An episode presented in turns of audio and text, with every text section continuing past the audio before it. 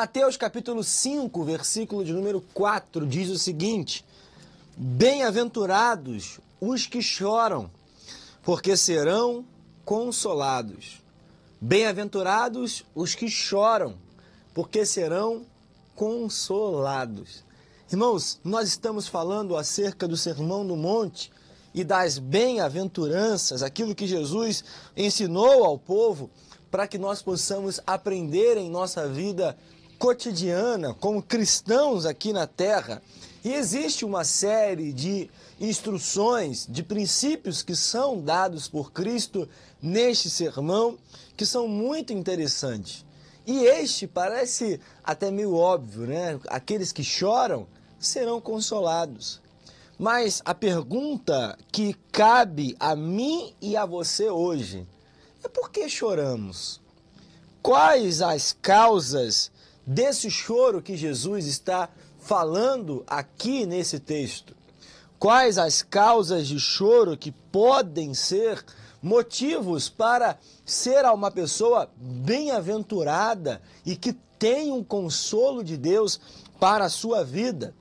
É muito interessante nós aprendermos acerca disso na palavra. Existem muitos personagens quando a gente vai estudar a Bíblia, isso é um desafio para todos nós, que durante a caminhada, durante os desafios de momentos né, difíceis, tiveram os seus momentos de choro, os seus momentos de angústia, os seus momentos aonde havia o desespero. E todos nós também temos estes momentos. Nós sempre brincamos que a, a, informação de que é só vitória, que a vida do crente é só alegria, ela não condiz com a realidade. Na verdade, nós passamos por muitos momentos de aflição, momentos aonde as coisas não dão tão certo como nós imaginamos, e a tristeza é um sentimento que faz parte sim da nossa rotina. Chorar é algo natural. Para o cristão, chorar pode ter diversos significados. Eu não estou falando acerca de pessoas que choram por qualquer motivo. Não vou dizer que nós não devemos chorar. Tem sim uma causa natural e existe sim benefícios do choro para nossas vidas. Mas nós estamos falando do choro com causa. Jesus está falando aqui do choro que tem realmente uma motivação correta. A primeira causa que nós poderíamos apontar, é óbvio que você pode pensar em muitas outras causas, é o sofrimento, que é a causa mais natural, é a causa mais comum. Na verdade, irmãos, o sofrimento, ele faz parte da experiência humana. Não deveria, mas você sabe, como consequência do pecado original, nós, além de termos as dificuldades que nós sempre falamos, ter a morte, as doenças, as enfermidades, o choro, a tristeza, as dificuldades da vida humana, por conta do pecado, isso acabou fazendo parte da nossa rotina. O sofrimento, então, entra no mundo.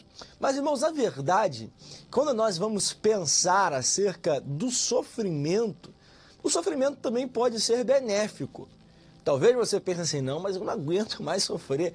Como que o sofrimento me traz benefícios? Verdade, irmãos, é que o sofrimento é um dos maiores professores que nós temos em nossa vida, quiçá o maior.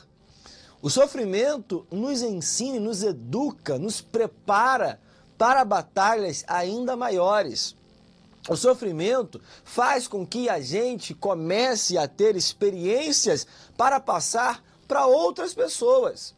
O sofrimento, ele acaba fazendo com que a gente não caia mais nos pecados e nos, re, nos erros do nosso passado. Então, irmãos, nós devemos levar o sofrimento muito a sério, porque é uma ferramenta importantíssima que nos prepara para a escola da vida. E só quando a gente começa a compreender isso, a gente entende alguns textos bíblicos principalmente um que me causa, causava, na verdade, muita dificuldade de compreensão.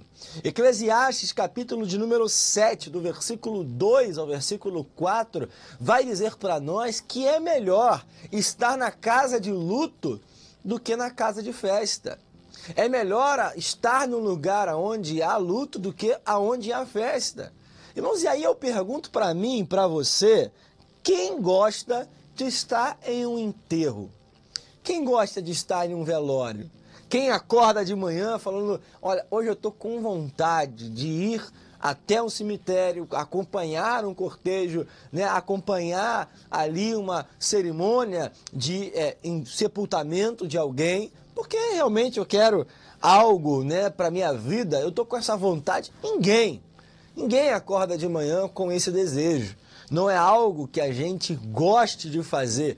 Pelo contrário, o, o oposto, uma festa, quem não gosta de estar numa festa? Alguns até não gostam, mas 99% das pessoas vão preferir uma festa vão preferir estar em um lugar onde há alegria, onde há comunhão, onde há celebração, onde há muitas pessoas para que a gente possa conversar, poder é, reencontrar algumas outras pessoas, que é muito mais né, alegre. Mas, irmãos, quando a palavra fala isso, tem a ver exatamente com esse sentimento de que o sofrimento, essa experiência da compreensão, de pensarmos, de refletirmos em lugares de luto, faz para cada um de nós. É fato, o sofrimento nos ensina. Irmãos, essa tribulação que você está enfrentando está te ensinando, está te preparando para novos desafios. É por isso que a palavra fala, né, aquilo que a tribulação, aquilo que o sofrimento produz em nossa vida. Irmãos, fique tranquilo, esse sofrimento está te fazendo um cristão melhor. Está te preparando para ser uma pessoa, um pai, uma mãe, um filho, um marido, uma esposa melhor ainda do que você é. Então, o sofrimento, o choro do sofrimento, vai nos ensinar. Outra causa de choro pode ser para alguns a injustiça. Irmãos, quantas pessoas se sentem injustiçadas em suas vidas? Quantas pessoas ao longo da trajetória, seja em casa, seja no trabalho, seja na própria igreja, às vezes se sentem injustiçadas? É claro, estou falando aqui da injustiça de fato. Tem pessoas que infelizmente se sentem injustiçadas por Deus e o mundo e na verdade não é bem assim. Enxergam a vida a partir da sua própria lente, da sua própria visão distorcida do mundo. Mas a injustiça nos faz chorar. Cenas de injustiça acabam fazendo com que a gente chore, com que a gente se lamente. Nós estamos assistindo, o mundo assiste uma, uma cenas, na verdade, não uma, mas várias cenas de injustiça. Milhares de pessoas civis que não estavam empunhando armas, estavam vivendo a sua rotina normalmente, morrendo por conta de uma injustiça, por conta da ação de um homem de invadir um país né, e acabando aí trazendo tantas mortes, injustiça. Pode ser que você, ao ver as cenas, tenha chorado. Faz parte. Talvez a injustiça seja conosco mesmo. Talvez tenha sido com você algo que aconteceu e te fez chorar. Faz você chorar, talvez, até os dias atuais. Outra causa, e essa é muito importante, de choro, arrependimento. Irmãos, quando nós caímos em si, quando nós passamos a entender e nos arrepender de fato daquilo que fizemos que não agrada a Deus, é natural que a gente chore. Eu lembro, e você lembra muito bem, como Davi quando ele tem a compreensão que pecou com Batseba, aquela situação que todos nós conhecemos do adultério, nós sabemos que Davi escreveu um salmo dizendo, pedindo para Deus devolver a alegria da salvação. Davi sentiu a tristeza do pecado, a tristeza de saber que era necessário se arrepender. E é óbvio, irmão, que eu preciso dizer que arrependimento é diferente de remorso. Há um outro personagem que chorou, mas não foi arrependido. Judas chorou por remorso, por uma atitude que fez, mas que não gerou nada. O próprio evangelho que Mateus nos escreve, no capítulo 3, no versículo 8, fala que nós devemos gerar fruto de arrependimento. O nosso arrependimento gera um fruto. Arrependimento ele gera uma atitude, uma conversão, uma mudança de rota. E aí eu sempre brinco que é de 180, não é de 360 não, porque 360 nós voltamos para o mesmo lugar. É uma mudança completa de rota em nossas vidas. É um caminho diferente. Então, o choro de arrependimento muda a nossa trajetória, muda aquilo que nós estamos fazendo atualmente. Então, o choro para alguns é um choro de arrependimento. Mas, irmãos, sendo tanto um choro de tristeza, de sofrimento, um choro de injustiça, um choro de arrependimento ou até outras causas, há uma promessa de Deus para mim e para você.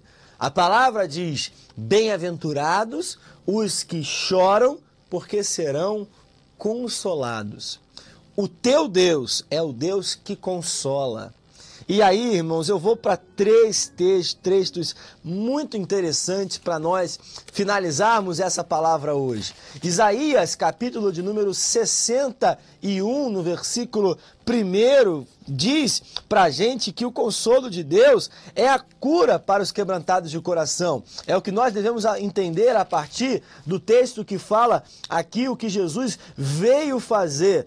Aqui nós entendemos que ele veio curar os quebrantados de coração, ou seja, aqueles que choram. Jesus tem cura.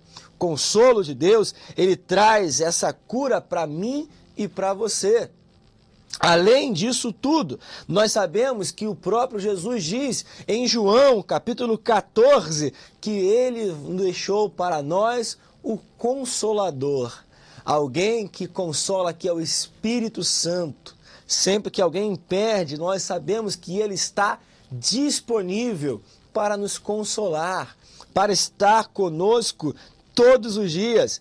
E mais interessante ainda, irmãos, é nós sabermos que lá em Apocalipse ele fala acerca de uma promessa aonde ele secará toda lágrima.